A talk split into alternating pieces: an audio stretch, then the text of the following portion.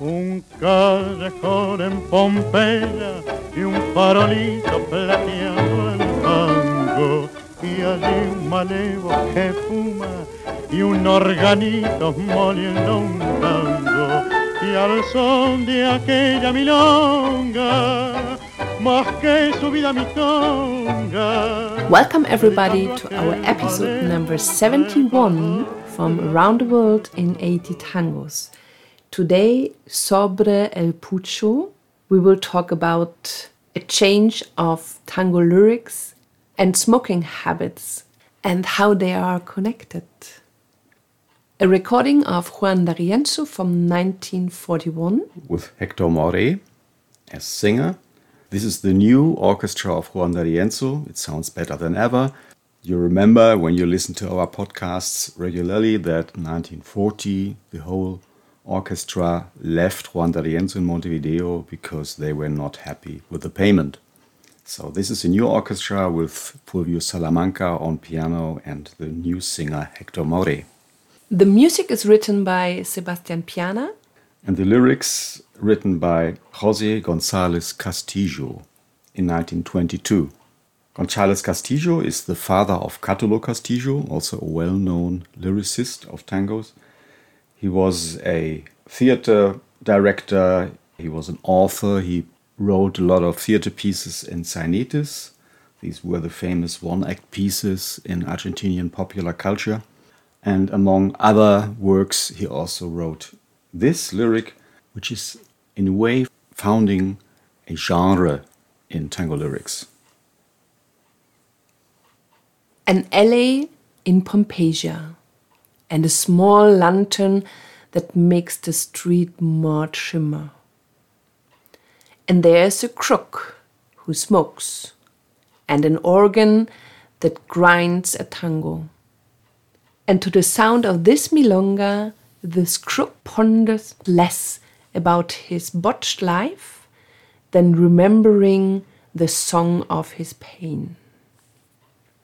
I'm the one who in Corrales at the carnival of the lovers, made your charms shine with the refinement of my movements. But your crazy flightiness tore me from your lips like a cigarette that is thrown away when it not longer tastes or smells. Beloved tango, it has always been like that. I enjoyed the joie de vivre like a butt, and today they are just ashes. Beloved tango, that is now forever silent. Who will tell me now that you would take away my only illusion? So, very nice pictures, metaphors, like the silvery shimmer of the mud in the streets, the guy that smokes at the lantern. This is a very strong picture, very well known also from paintings of tango genre. As we said, it's the founding of a genre which was later more developed by people like Homero Manzi.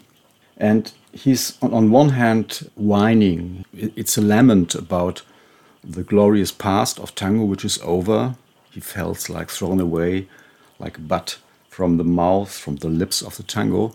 And this reflects also the change of tango lyrics. So suddenly there was Mi Noche Triste of Pascual Contursi, where a man is left by his woman and he is lamenting and he's very sad because he's lost his prostitute and his lover and or somebody who takes care for the house.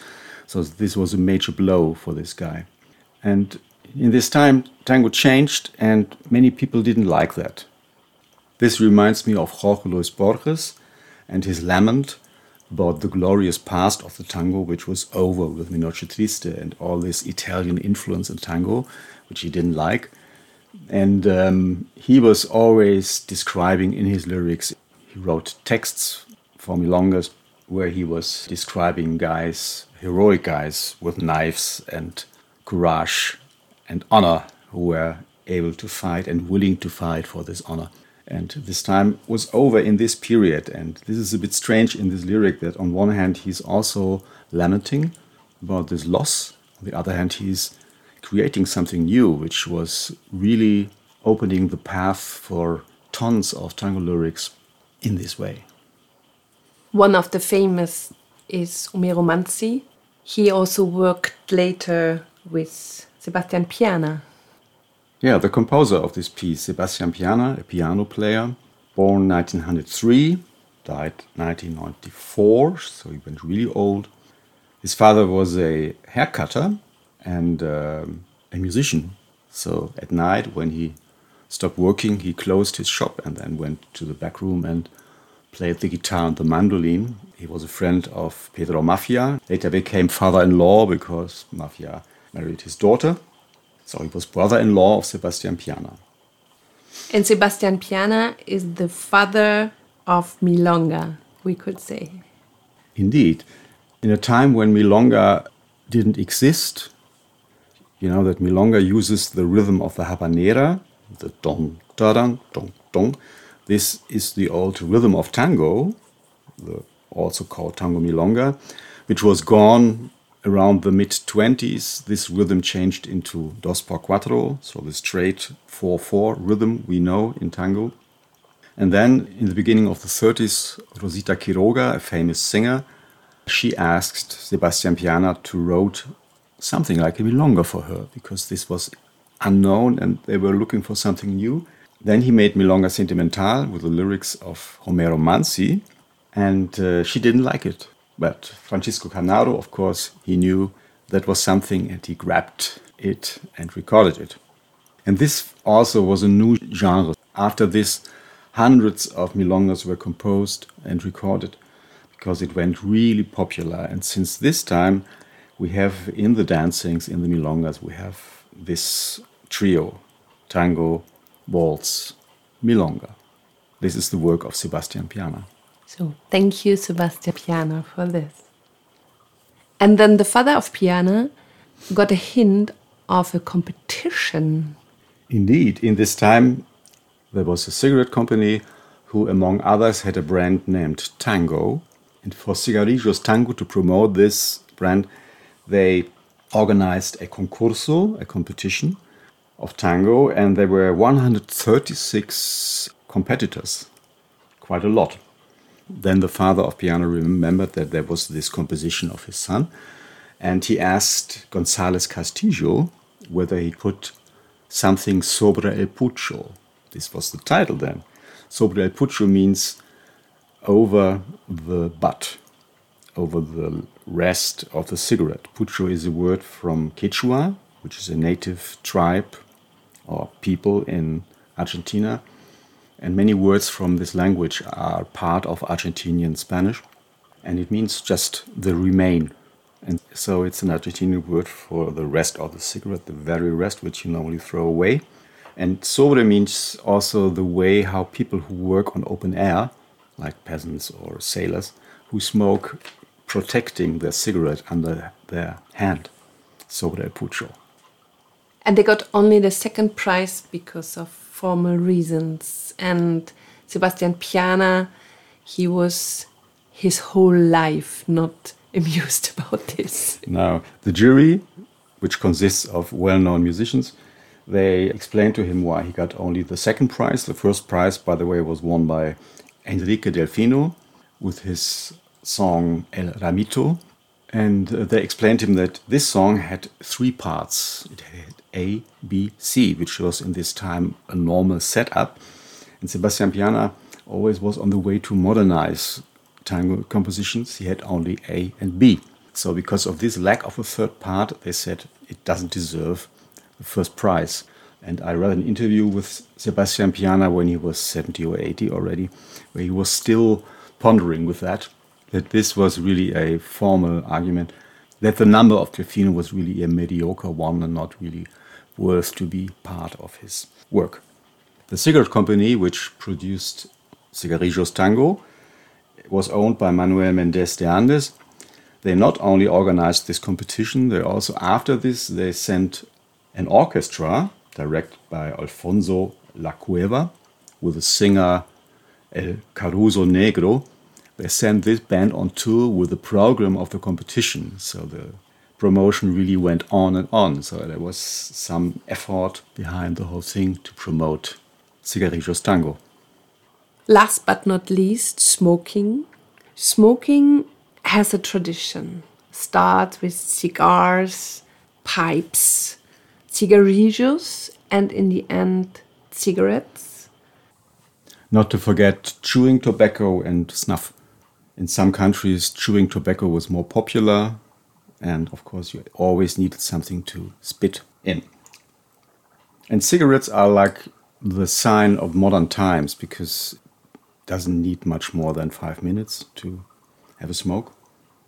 On the other hand, smoking is something which is meditative, which happens in the moment, which is something different from always being concerned about something.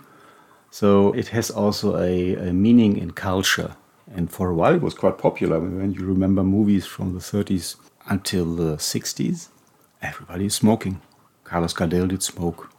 There's an organization in Germany which cares for car drivers, motorists, ADAC, Allgemeiner Deutscher Automobilclub, and until the 50s they recommended the smoking of a cigarette when you were driving in a car and you had some drinks before, because they said when you are a little drunk, smoking a cigarette makes you a better driver. And there was one iconic smoker, Leon de Greiff, a Colombian author, poet, and he had like a group of followers around him, and he had yellow hands until his wrists because he was smoking always. And it's said that he needed one match a day because he lit the first cigarette in the morning and then one cigarette with the other. And he did 80 a day. He drank booze. He never washed. And he went 80. He got old with that. And with this little story, we say goodbye from our episode number 71 from around the world in 80 tangos. Today, Sobre el Pucho, in a recording of Juan D'Arienzo from the year 1941. With Hector Mauré on vocals. The music is written by Sebastian Piana. The lyrics, Jose González Castillo, 1922. Thank you for traveling with us through tangos we love. We hope you enjoyed it. This was Daniela and Raimund, Tango Mundo, Berlin. Take care, stay healthy. Bye bye. Bye.